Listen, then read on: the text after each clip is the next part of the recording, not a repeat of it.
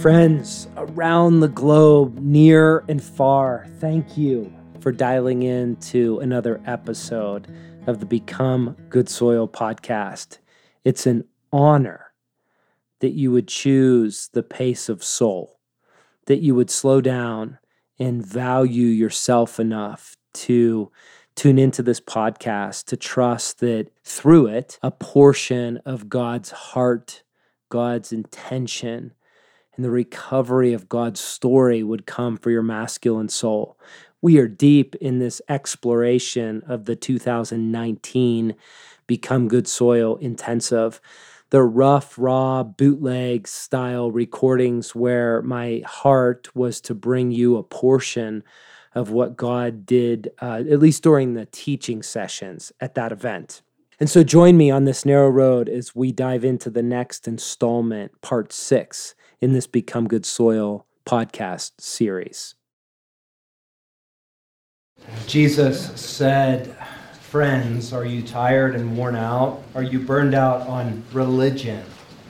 Are you burned out on the treadmill that you just spend a lot of energy but you don't get anywhere? Come to me. Get away with me and recover your life. I'll show you. I will show you how to take a real rest. Walk with me and work with me and watch how I do it. And learn from me as my apprentice unforced rhythms of God acting. I won't lay anything heavy or ill fitting on you. I love that, ill fitting. Keep company with me, and you will learn in time and over time how to live freely and lightly in the midst of a mad world. Jesus, we ask for that now. We ask that you would revive us and refresh us this afternoon, that your spirit would blow like wind into our mind and will and imagination, that you would resuscitate every part of us, revive us from the inside out. You would make our minds and hearts and wills alert and attentive to what you are doing for us and in us. God, we want to be men who are blessed as we grow in trust and confidence in you. As we stick with you, we want to increase our belief and experience that we are trees planted with roots that run deep into the river's bank. That even in the hottest summer, we won't drop a leaf. That will be calm and strong and healthy and vibrant during droughts, and we will bear fruit in every season. Um, Jonathan and Melissa Helser have been uh, worship mentors, marriage mentors to me, and they recorded this song, Never Given Up, multiple times. But one of the first one of the first recordings I found of it was like this YouTube kind of handheld thing, and it was this powerful. I was talking to Jonathan, and I said, What is the deal with this scruffy YouTube recording? And he just laughed. And it was a really good response. And he said that him and Melissa and his dad went into the studio to record. It was about a two and a half, three minute song. And Melissa um, has struggled with a, um, a, lifetime kind of debilitating disease of her skin that it basically inhibits all of her joints and it ebbs and flows, but it's like three like third degree burns on most of her body at its worst. And when their son Cadence was born, she needed help picking him up for his first nine months. And she is a prayer warrior and she fights fiercely and she loves deeply and she's had some victory and then setbacks and victory and setbacks and she was in the midst of battling and they were just in a um, low point in what they were experiencing circumstantially, but in a deep point of trusting in the confidence of God their Father. So it was meant to be a two and a half minute recording, and Melissa, in the midst of recording, like grabs the she hands the iphone to someone else. She grabs the microphone. She's not supposed to be in the song. She starts singing and then his dad wasn't supposed to be singing. He's supposed to be hanging out and he starts singing over jonathan Jonathan singing, God, you'll never give up on me, and the father is singing, I'll never um, get, you, get, um, you know, he's just crying out, God, you've never given up on me, and then back, I will never give up on you. And it's just this reverberations of response and participation. It becomes this all out, just kingdom come, spirit filled moment. And I want to use that song to just come into um, alignment again alignment with the river, alignment with the life, to, to put down what we've carried, every yoke that's ill fitting, and engage in our masculine soul with the heart of God and to receive the reality that He is not giving up on us. And it's from that place of promise that we can choose courageously, in vulnerability and love, to not give up on Him. And so let's worship. Your love, never quits, it never stops chasing my soul. Oh God, before I was even in my mother's womb, you knew me and you loved me. Even in my sin, Lord, you wouldn't stop. Every time I'd run away, you'd come chasing me. Papa, you won't let go of me. Papa, you won't let go of me.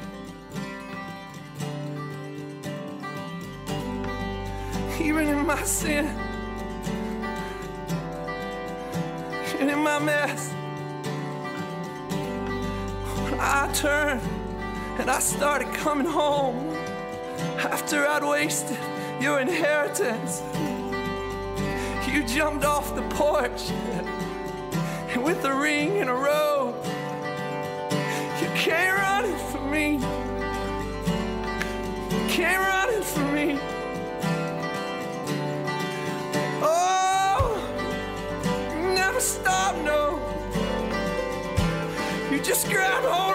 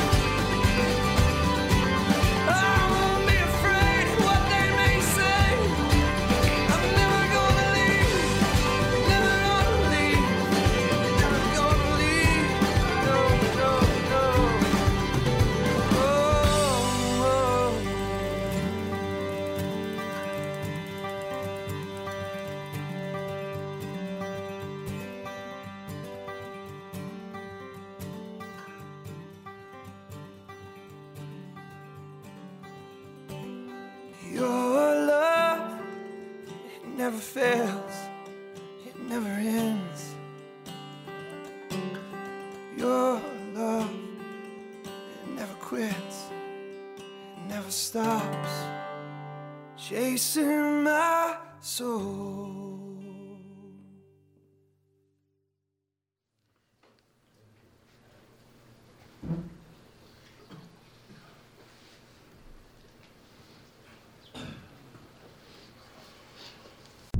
This blaze near Montana. In the blink of an eye, just fire everywhere. And then charging out of these flames comes this bear on fire.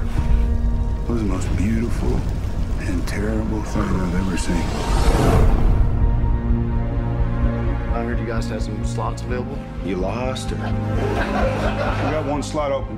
You know what we're training for? Hot shots get to engage the fire directly. The SEAL Team 6 of firefighters. If you give me a chance, I won't let you down. Sooner or later, the fire's gonna come knocking in our hometown. We've been training for over four years. We got all our hours, all our qualifications. But until we're certified hot shots, my crew won't even be able to set foot on the line. I told you it wouldn't be easy. You want to talk about it? Or you want to do your John Wayne thing? Mm-hmm. It's not easy sharing your man with a fire. Take this little stinker. He's not a stinker. Bye. Bye. I want y'all to breathe in this beautiful vista. Because you're never gonna be able to look out into the wilds and see that pure beauty again. This ain't the greatest job in the world. I don't know what is. What is that? Fire's threatening homes and people's lives. I want Granite Mountain. There it is. Your hot shots. I just had a daughter, and I just really want to give her what I never had. The fire gets past our line, it goes to our town. Murno, we're seconds away. It's gonna feel like the end of the world. As long as you can breathe, you can survive. She's barely seen you for the past few months. I'm sorry.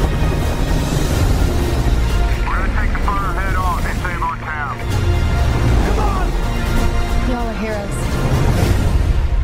No one could be prouder of his boys than I am of you guys. Want a piece of me? Come and get it.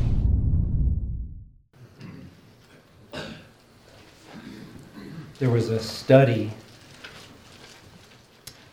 of these Ivy League students, graduates, uh, 724 people over 70 years. Just think about that. They followed the lives of these college graduates, 724 for 70 years.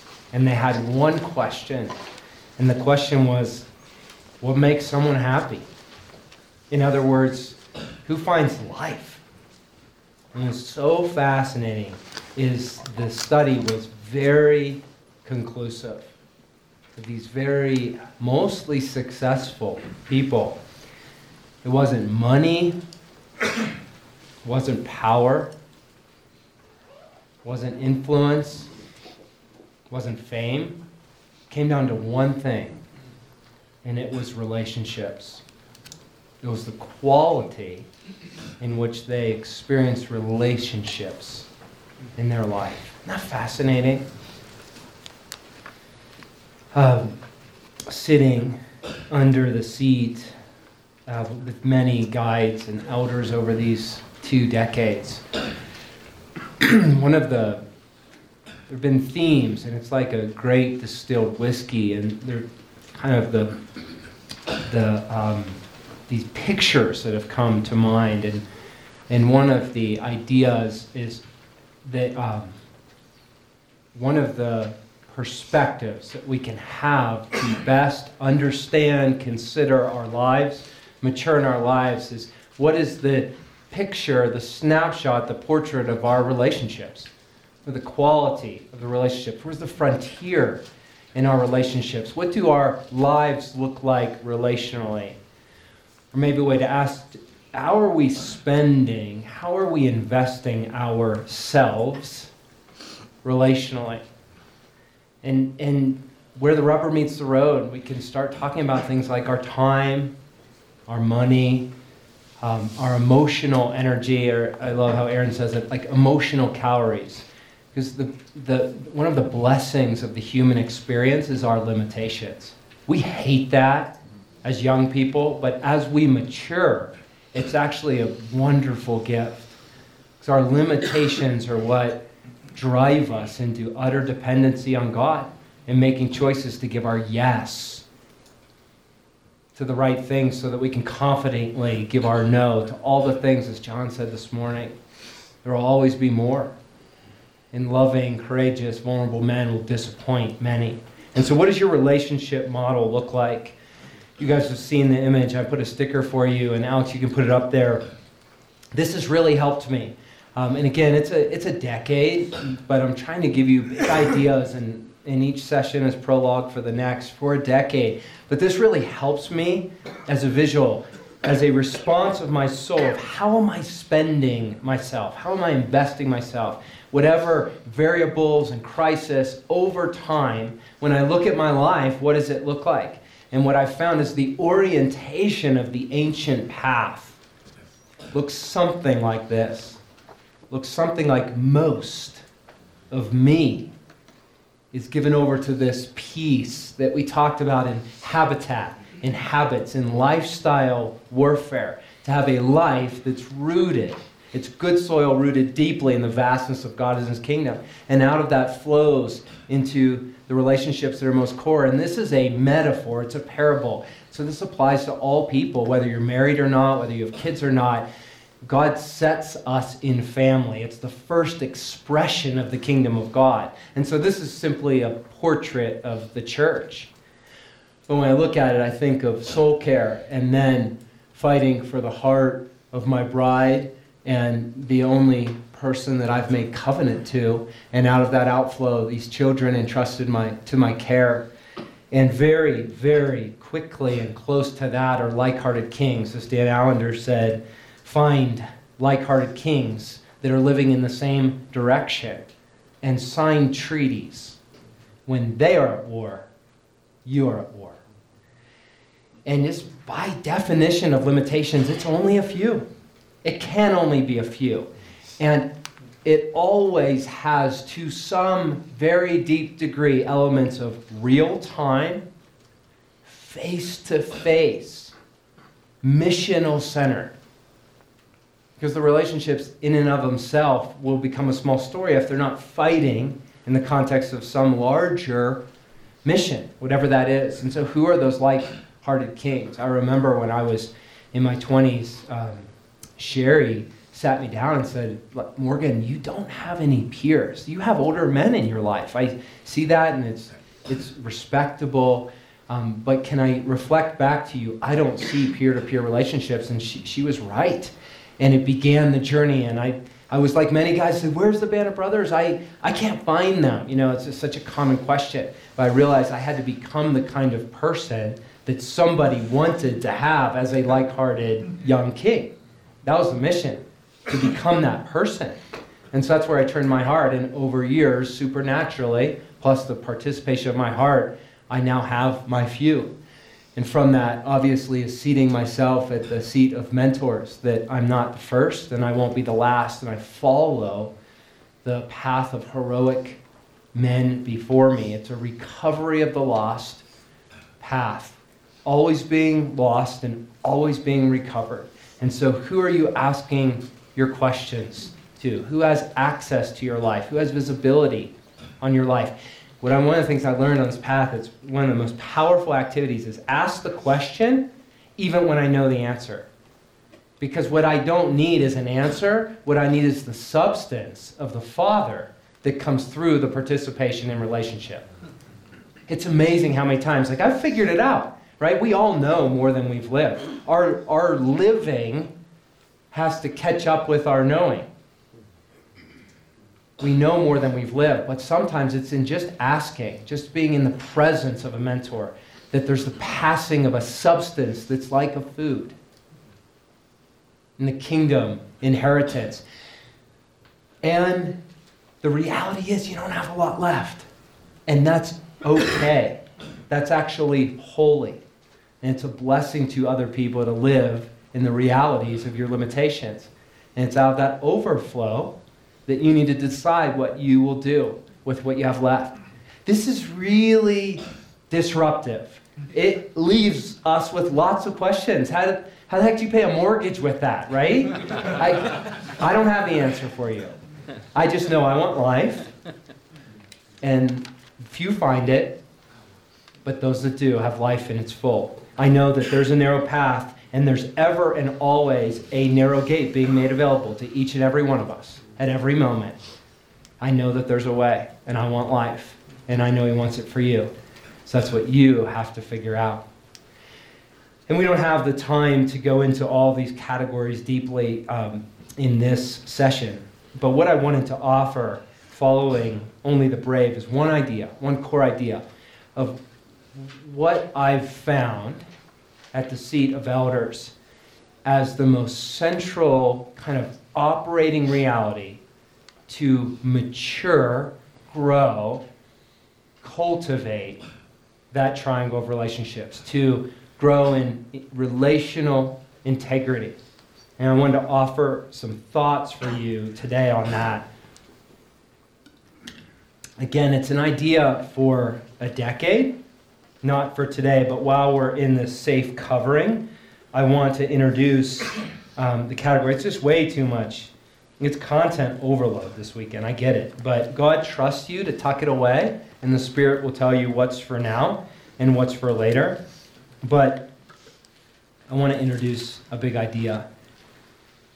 in Matthew 5,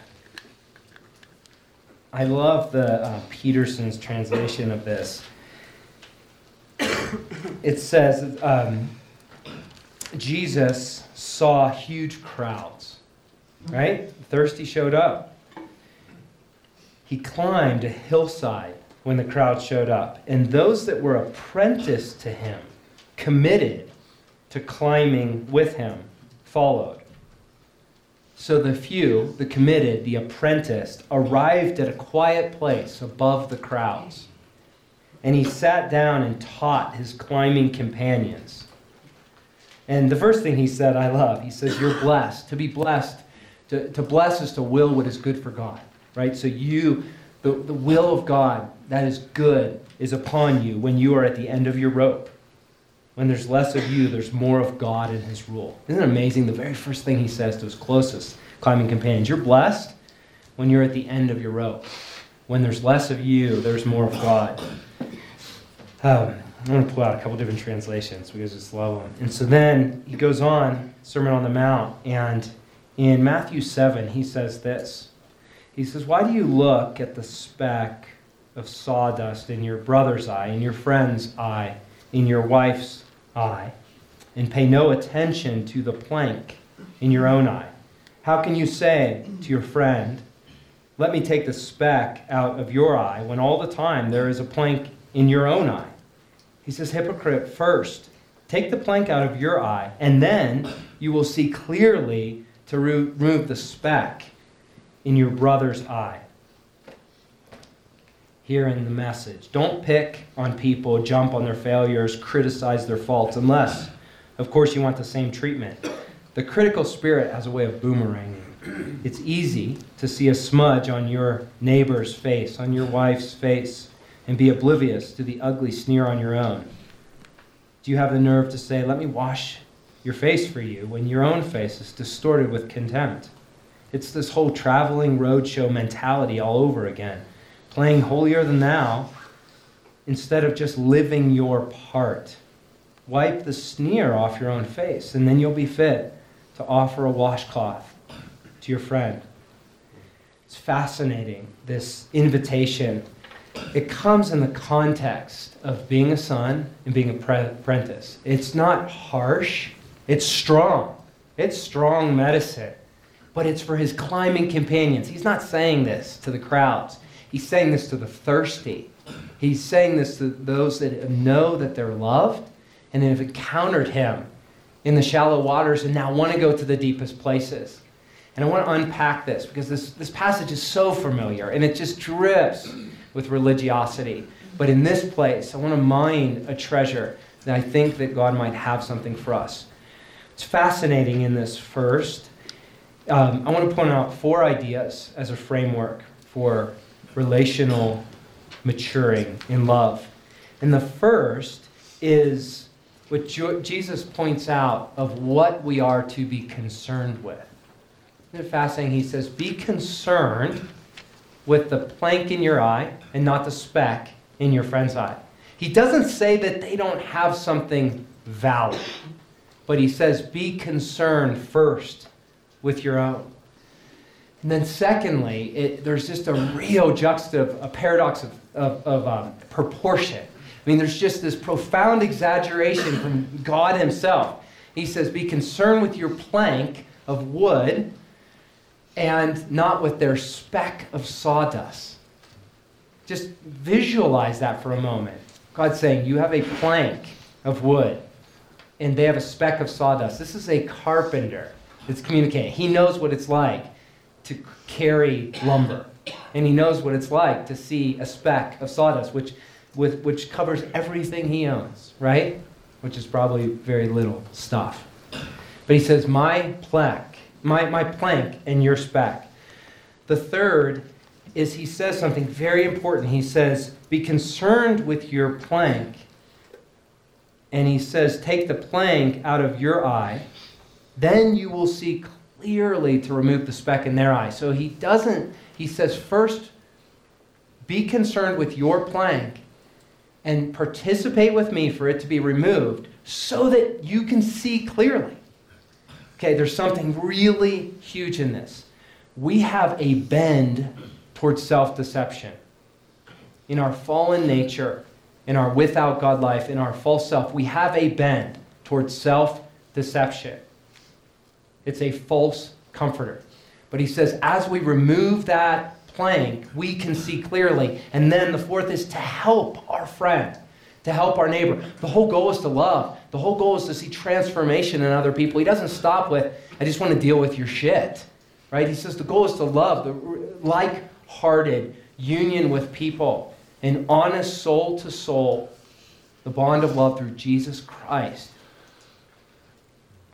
What's so powerful about the process of becoming the kind of person that's mostly concerned about the plank in their eye that's participating with the love of God to remove it, to diminish it, to be healed and restored so that they can love others well, is it dismantles false comparison. It utterly dismantles it. Envy and jealousy is just such a wicked cancer in the body of believers. It's an absolute cancer. It's a destroyer. And as we become wholehearted and as we contend with those places in us, what we discover is the revelation the very best life for us is ours. There's no better life. Literally, you could not have a better life than yours.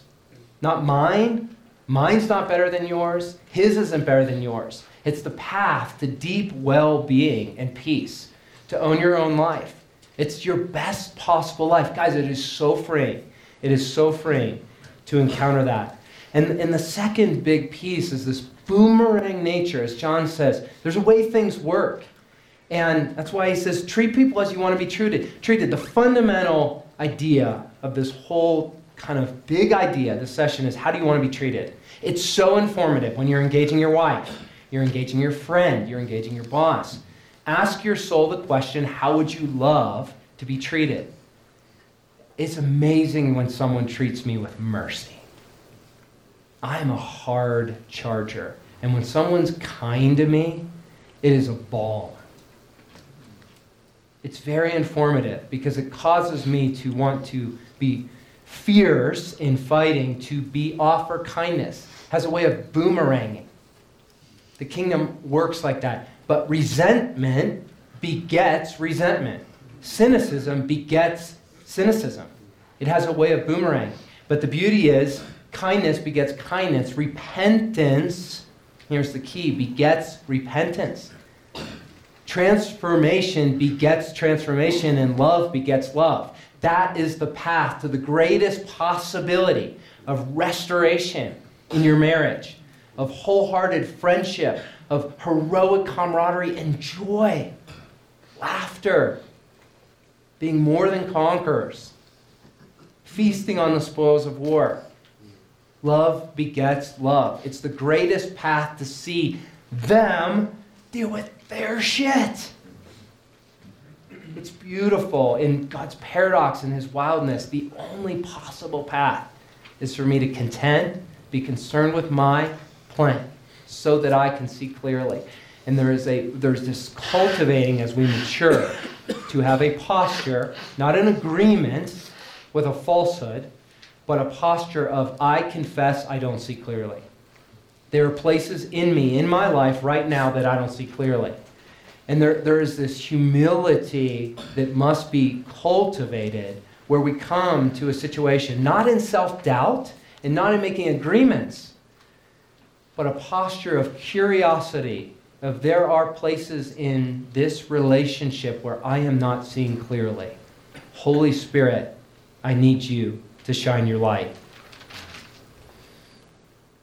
I told the story of, Abigail. So she's playing on this volleyball team. She's never done organized sports, and Joshua is a beast at lacrosse and football. And we, I'd never gone to watch her play something. They have like one, two practices at the Y, and then they play this volleyball. It's it's it was a mess. And uh, I never watched a game of hers, and I never watched one with my son because I'm always watching him. And it's Friday night, and um, I'm trashed. We've, we've learned the hard way. We don't do anything on Friday. It's pizza night. We make pizza as a family, pizza and salad with whatever we find in the fridge. We have frozen dough, so we don't have to shop. And we chill because I'm not a good person to be with on a Friday night. right? You guys know this. And I've learned, like, that's just limitation. It's hard for me to be holy on a Friday when I'm trashed. and so here we are, like at the Y at 8 o'clock at night and bumping into people we know. It, it's a disaster. And so I'm just like pulling on reserves. And Joshua and I are trying to have fun and we're laughing and, and, and we're cheering her on. And I'm engaged. Like I, I'm doing what I actually think in my heart is good and loving and true. And they lose terribly. And uh, they get in the car and Abigail's just puffing. And she's like, Dad, you are making fun of us and you don't even care about us at all. And I was first shocked and then so pissed. Because I'm like, I was actually being a really good dad. That, that's what I'm feeling in my heart. That's, it's actually true. I was pulling in some heroism there. and I don't freaking know how to do this. And I'm like getting inflamed in me. And so then I go silent. And so I'm just like the big red thing, you know, from the cartoons. And I go silent and we pull in our, and we just and the and the kids know the atmosphere's trashed in the minivan, right? It's all I've lost it all, and I just go walking down my street, and and then I just go to bed because I know like I I, I can't untangle this inside of me. So then the next morning I wake up, and that's when I said, Abigail, can I speak with you? And and I wanted to just apologize because I just know, and it doesn't really. What's not important is what I thought I was doing the loving thing, but that wasn't my impact, and so I've learned to validate how she felt. And I have a lot to grow, and I've learned a lesson, or at least there's a lesson I need to learn. So when I sat down with her, and she said, Dad, you know, am I in trouble? That was a whole other piece. But the point was, I was coming to her to say, Abigail, I'm sorry. Because I, know, I see now my impact on you, and I would like to know more. Help me understand. And she it was beautiful. She looked at me, and she said, Dad, that wasn't mostly about you. She goes, I was mad we lost and I really wanted to win. And what's interesting is Abigail's, not, I haven't experienced her as super competitive. Joshua is super competitive. And, and Abigail's not. She just wants to be with me. Joshua wants to go do things and conquer things, and she just wants time. And I forget that every time we do stuff. But right away, as soon as I said I'm sorry, there was this atmosphere was disarmed, and she said, actually, Dad, was mostly about me. And I said, help, you know, help me learn more, help me understand. She's like, I really don't want to win. She's, and then I said, walk me through the night. And she said, well, I looked over at one point, and Joshua was like cheered, and I was excited.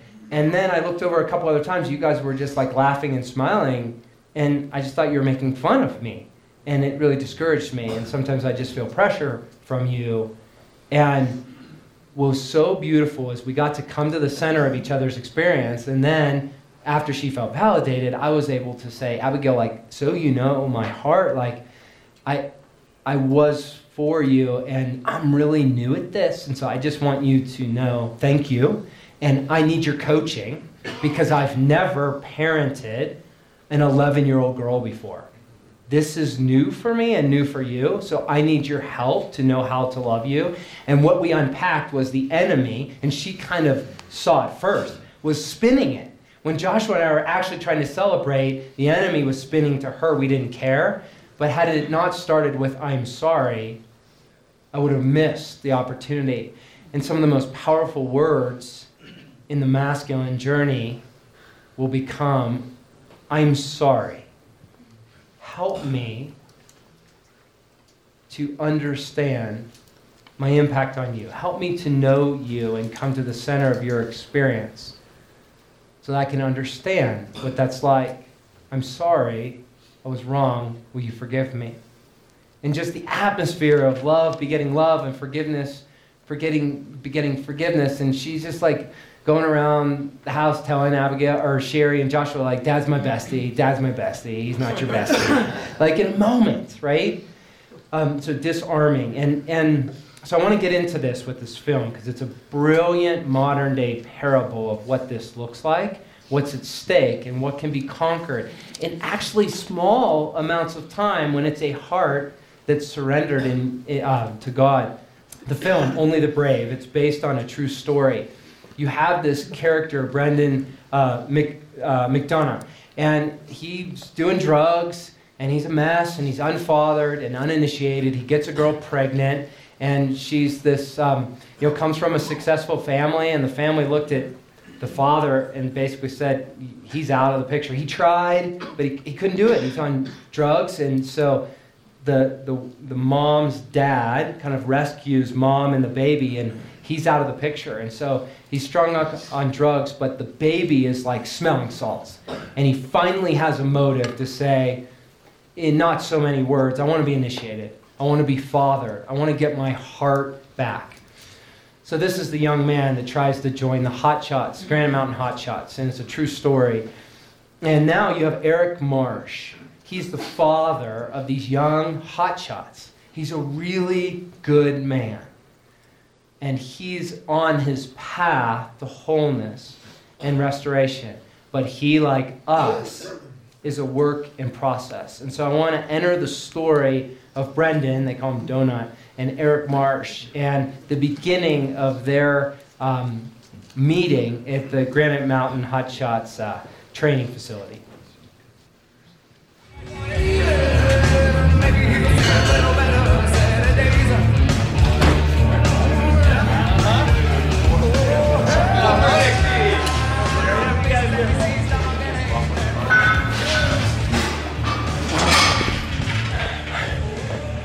Was in my EMT course. Serious burnout. What's he doing here? No, no. Let's find out, shall we?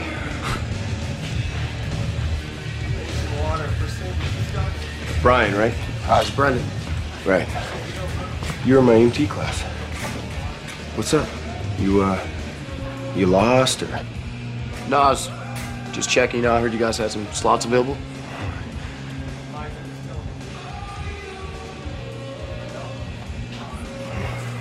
Slots are all filled, man. Sorry, dude. All right. Thanks, man. Yeah. Hey, we got one slot open. You want to interview for it? Yeah, right now? Yeah, right now. All right.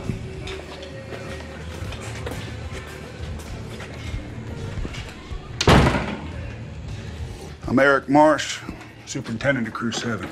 Brendan McDonough.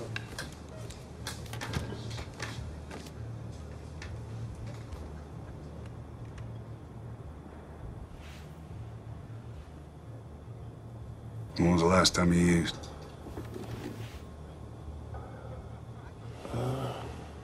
Don't think, just answer the question. Three months ago. You ever use needles? No. Never.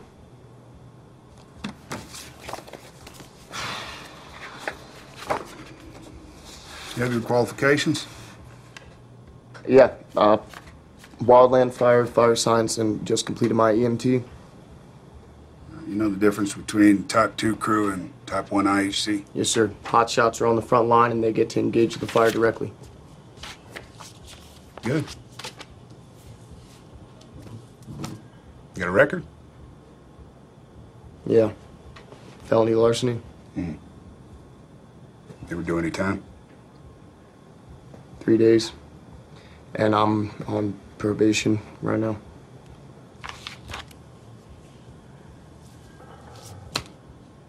What are you doing here? I made a lot of mistakes in my life. And I've done a lot of things that I'm ashamed of. and now I'm embarrassed by, honestly. But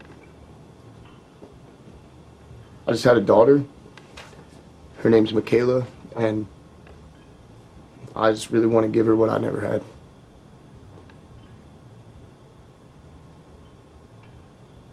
If you give me a chance, I won't let you down.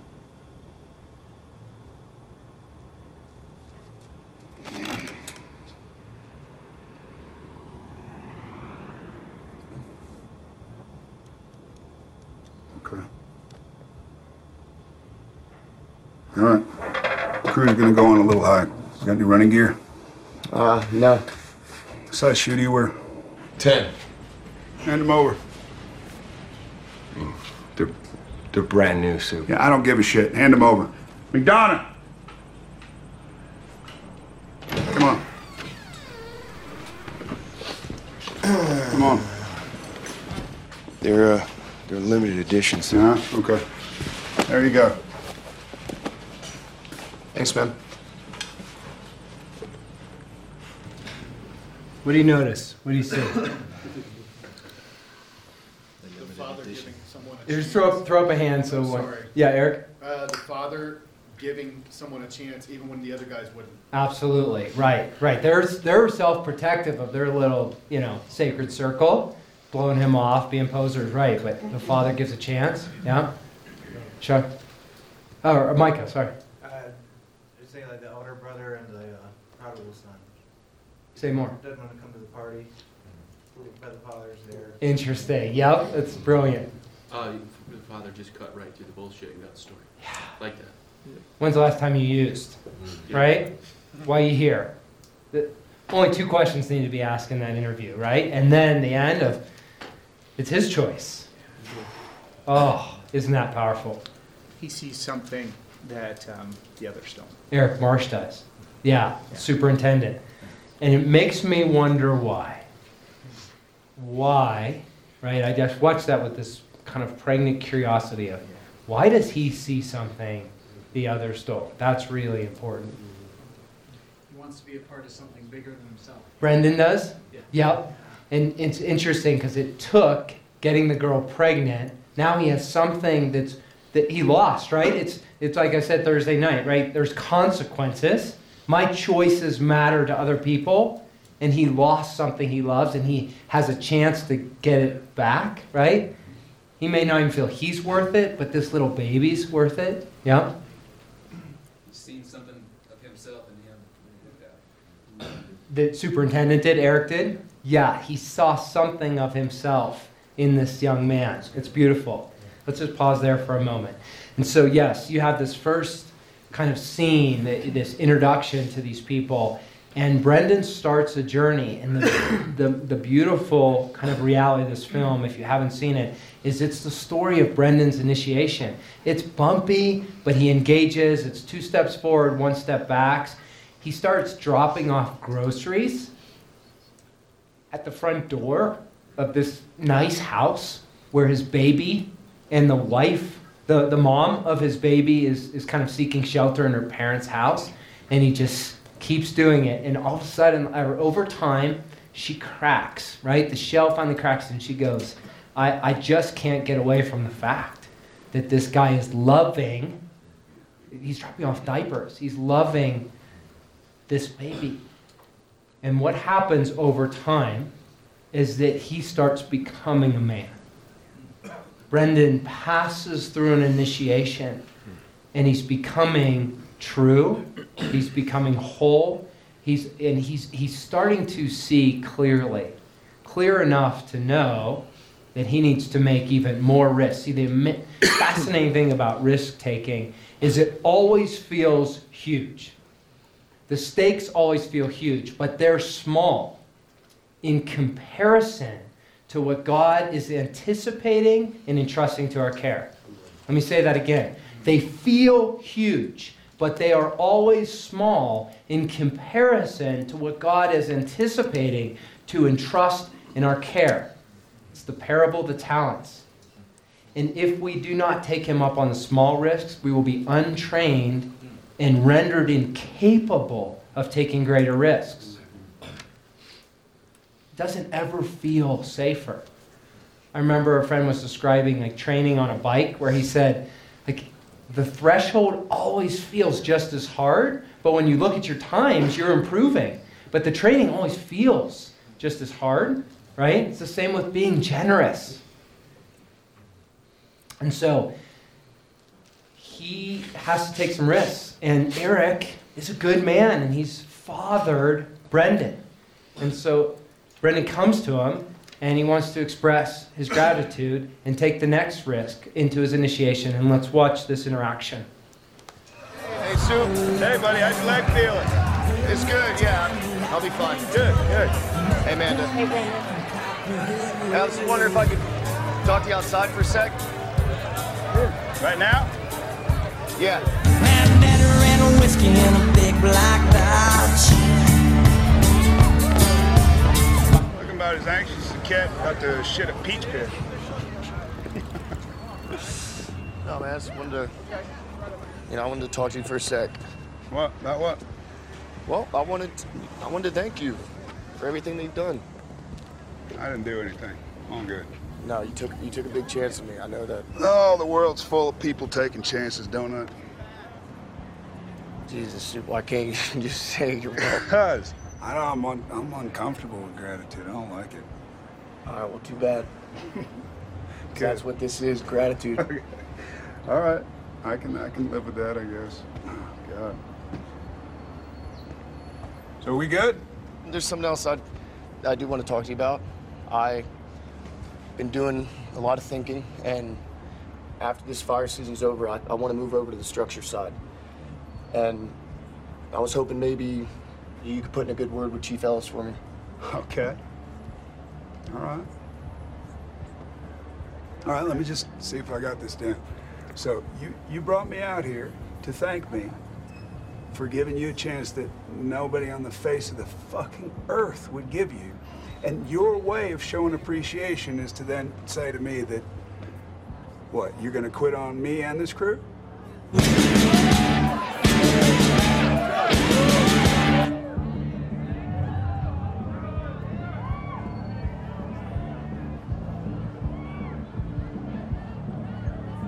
Look, Soup, I'm having a hard time.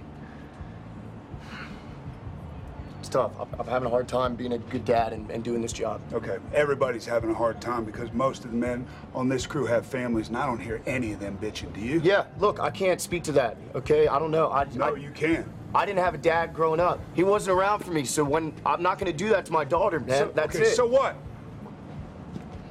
So what? Donut, huh? I mean, do you think anyone's gonna hire a cheese dick like you on the structure side, an asshole with a record and a rep? That's just never gonna happen. And then what? Huh? You're gonna be washing dishes, miserable? How long do you think you're gonna stay clean then? Now listen to me. Listen. If you quit this crew, you're gonna either end up dead or behind bars.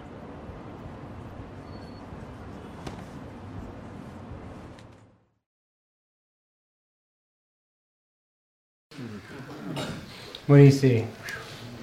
What do you see? The accuser. The accuser? Yep. Yeah, unfortunately, um, Eric's actually cursing him. Right? He's speaking, right? Curses over him. Yep. What else? Reaction. Reaction. Interesting. Yeah, there's no pause. It just reacts like a, like a, like a fight. Yep. What else? He sees him as wasted effort. Eric does. Yeah. Yep. Right. I- Yeah. It was a waste of my time. into you. Yep. Now you're just gonna leave me. Right. You're failing me. It's like the king um, wanting the, us to promote his kingdom. Yep. Yep. Good. Trust and vulnerability on the part of Brendan. Yeah, it's really good. Brendan comes to Eric with the benefit of the doubt, right? He's, he's kind of given him the seat of father, and he expects him the way you, you took a chance on me. You're for me. And now you'll take a chance on me, but now he's defending a kingdom, right? And accusing him, right? What else? A man trying to figure out father without ever having ever been fathered. Brendan? Yeah, I, oh, I totally appreciate that. Right? Bre- Brendan's at the edge of his, I mean, he's taking enormous risk, right? He's in uncharted territory. Territory. It's so heroic. Like, I don't know how to do this, and you're the closest thing I, I, I have, right? What else? No easy way. No easy way. Say more, Adrian. Um, Brendan's looking for a simple solution, and Eric said, no, that's not how it works. Yep. All of us need to go through that. Yep. So it's interesting because it's it. There's layers to it, right? He's saying, yep. There, there's part of it because he's saying, hey, we all have a family, and part of that's very reactionary and accusatory, but at the same time, he's saying, hey, like um, this is complex, right? There, in other words, there's a there's there's pockets of truth. There's pieces of gold. It, it's enmeshed.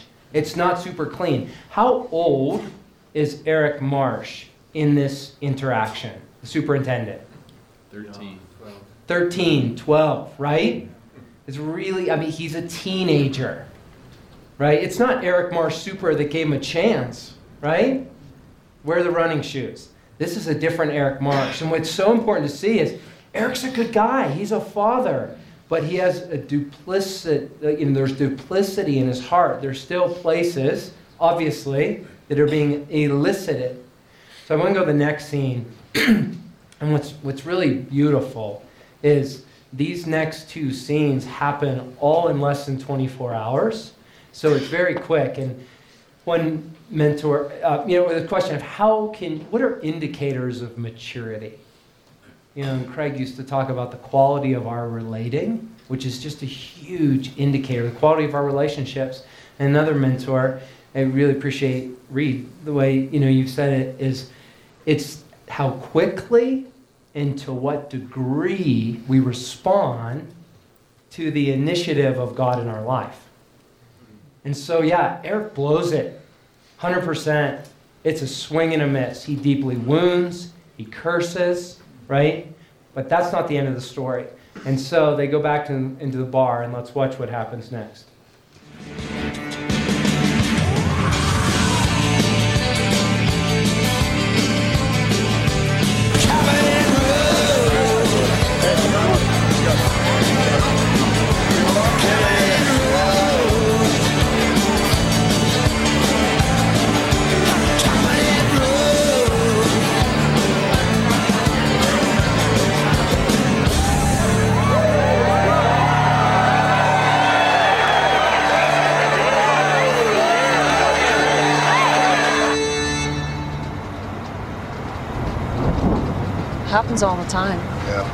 Guys are always leaving crews because of family. Uh-huh. Right. So why are you so pissed at this kid? A year ago, he was a junkie. Tonight, he's a hero. Huh. I mean, come on. This job saved his life, and now he'll probably end up right back where he started. Well, if you think that he might relapse, maybe you should take him to a meeting with you. Does he even know that you go to meetings? It's nobody's business but my own. Okay, so you're pissed because you think he owes the job something more than his own daughter. I didn't say that. Oh, maybe it's because he made the choice that you're avoiding. His thing has nothing to do with me, okay? I think it's got everything. No, no, no. I don't. I don't want to do this. Well, you know what? You've had one day off in the last month, which you spent sleeping. So when are we supposed to do it? What? What? I'll tell you what. You live your life in a glass box with a sign that says break in case of fire. You are 90% hotshot, you are 10% mine, and that is not enough. What is that? Is that an ultimatum? No, I'm, what it is? I'm telling you how I feel, and that's different. I want a family with a man that I love. You knew exactly what the deal was when we got into this, okay? I've been, Yeah, I've been fine. straight with you. I've been straight with you from We the were- first day that we, we met. We were in the same place then. That was six years ago, and people are supposed to be changed by their relationships. That's what happened to me. I let you in. I've been changed by you. I'm a different person.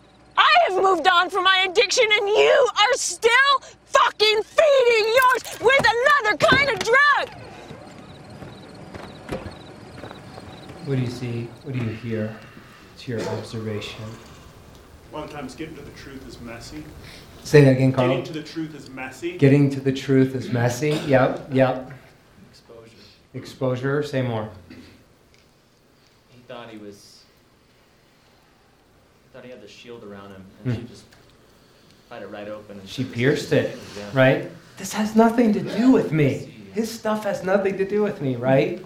Yep. Randy. Fierceness, fierceness often required. Fierceness often required. Well, in combining those two comments, this woman loves him. She's pissed. She's reacting, but she loves him. Right? And what, what were the words that really indicate true love that came out of her mouth in the heat of the messy mix? What does she say? I let you in and I was changed by you, right? I let you in. Perhaps it's just the crescendo or one of them of femininity for a woman to let you in, for her to risk vulnerability is the greatest risk of all, physically, emotionally, and spiritually, and to let you in and be hurt in that place, oh, it's devastating. So, her to risk to say, You're a glass box, break in case of fire. Oh my goodness, is that pathetic? Yeah. I felt like that was a really good example of the plank. Same she, she earned the right to share that Mm. By removing the plank, by changing first. Interesting. And mm-hmm. earn the right to say now. Yes. You need to remove this. Yeah, and Jonathan, I, okay, I appreciate that because again, it's messy, it's layered, it's heat of the moment.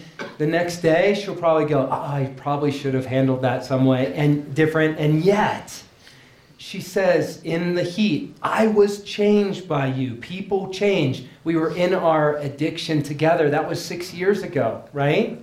Like something has shifted. There's vulnerability in it.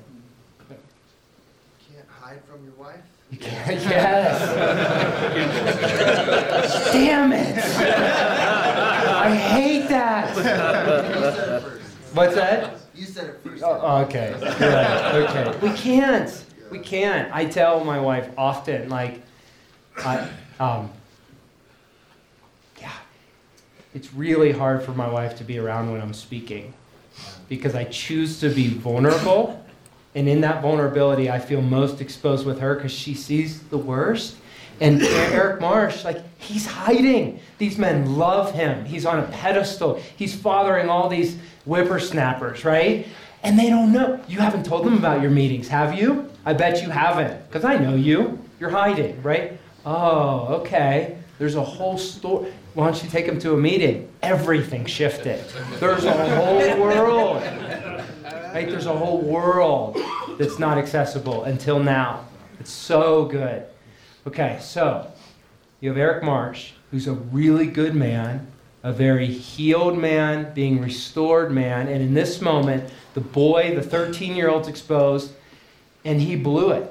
What's so beautiful about the gospel and about this story is we can get our integrity back. And it comes often, uh, like the core of the expressions of the restoration of the masculine heart will be in relationship. And so this next scene is just incredibly holy. This is the next day, the very next day. And let's watch the interaction of Brendan and Eric.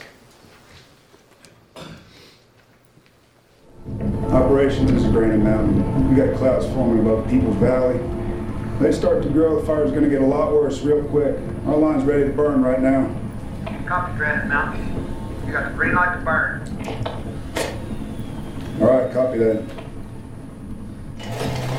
Tighten!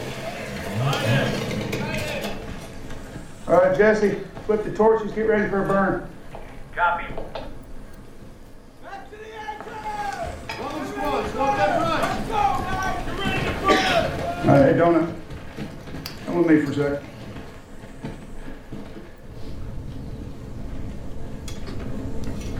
Listen, uh, I'm sorry about last night. And I don't know how to explain, but sometimes we, we don't see things as they are. We only see them as we are. You understand that? Yeah. I Think so? What happened wasn't about you. It was about me.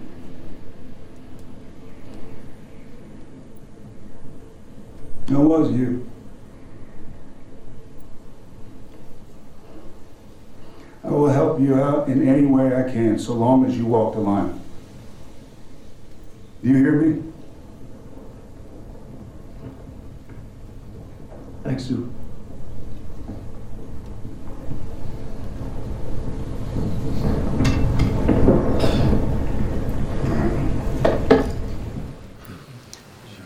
Guys, the, the sacredness of this.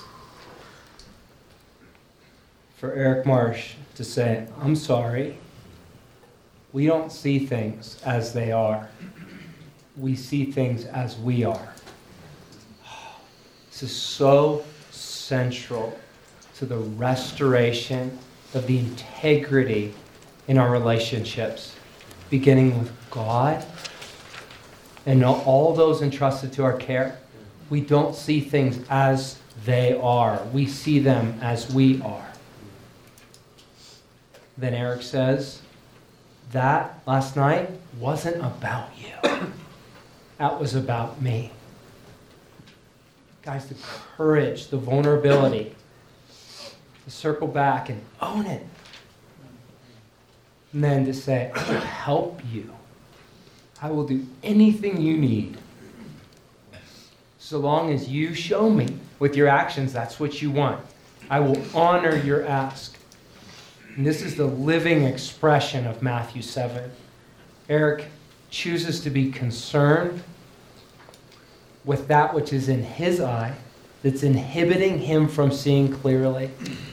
He owns it as best he can at this stage and he chooses to live out of the truest place of what he's become by just naming it. I was you. I was you. And what gets communicated, the substance is, I was you, and one day you will be like me. And even more, you will stand on my shoulders. and so, my question is where is this at play for you? Where, where is it where you feel deeply justified at the speck in their eye? Where your energy is bound up? Justifiably so. In their valid and honest issues, in their sin, in their misunderstanding, in their brokenness where you're stuck there. And the father's saying, Son, I, I, I know, but that won't help you towards healing. That won't help you towards restoration, towards wholeheartedness, and ultimately to the satisfaction of relational integrity. The father says, I want you to be well, and I want them to be well, and I want them to be healed and restored and set free for their benefit and yours. But I'll show you the way. I'll show you the way. So I want to pray into that just for a minute. Holy Spirit, you are the light. Psalm 27 says, God, you are light and you are the one who saves. And so in you I will have no fear, and you will be my refuge. Holy Spirit, I confess that I have suffered under much pain and affliction because of things in other people that are valid and true. And yet, you offer the path of life to me, Father. You offer me a way that feels like there is no way. But you give me the promise of hope that if I will risk from the seat of sonship and the seat of being apprenticed to you, to being your climbing companion, that you will give me the grace I need to contend with that which is within me that is inhibiting my ability to see clearly and to love well. Holy Spirit, shine your light. What is it? What is it that's in the way? What is it that's kept me from them? What is it that you're wanting me to be honest with in me? With you.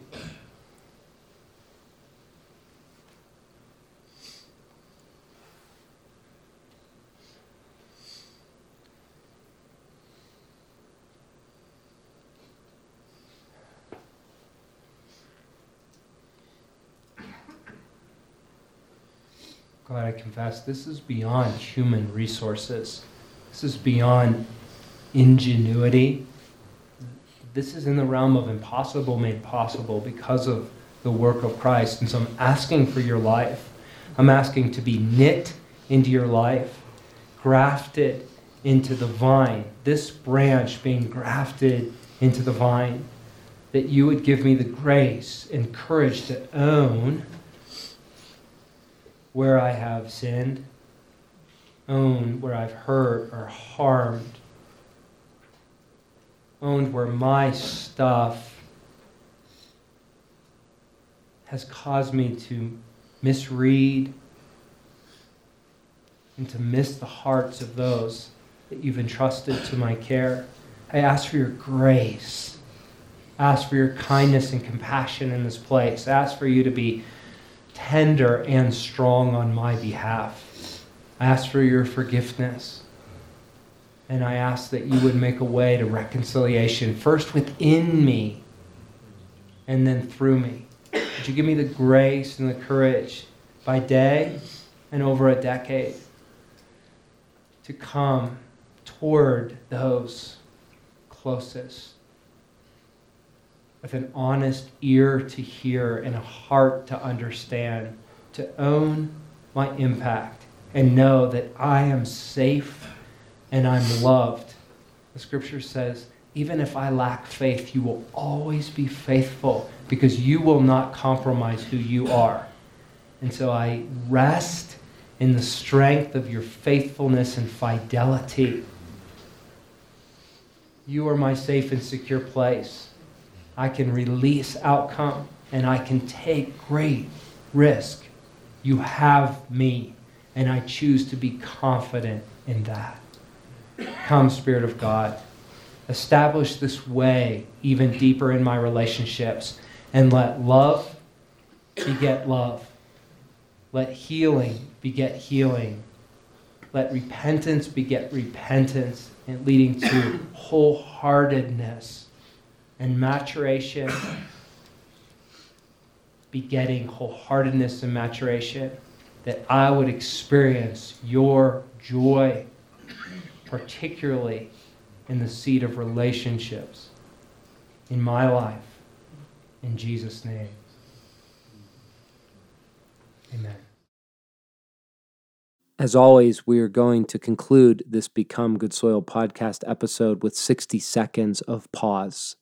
I want to invite you to recover your breath, to take several steady inhales and exhales. Take the time to linger for 60 seconds.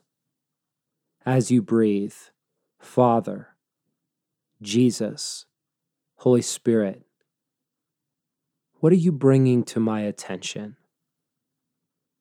What are your questions? What are your words? What is your counsel? Speak, Lord, for we are your friends, and we are choosing to listen to your heart in this moment.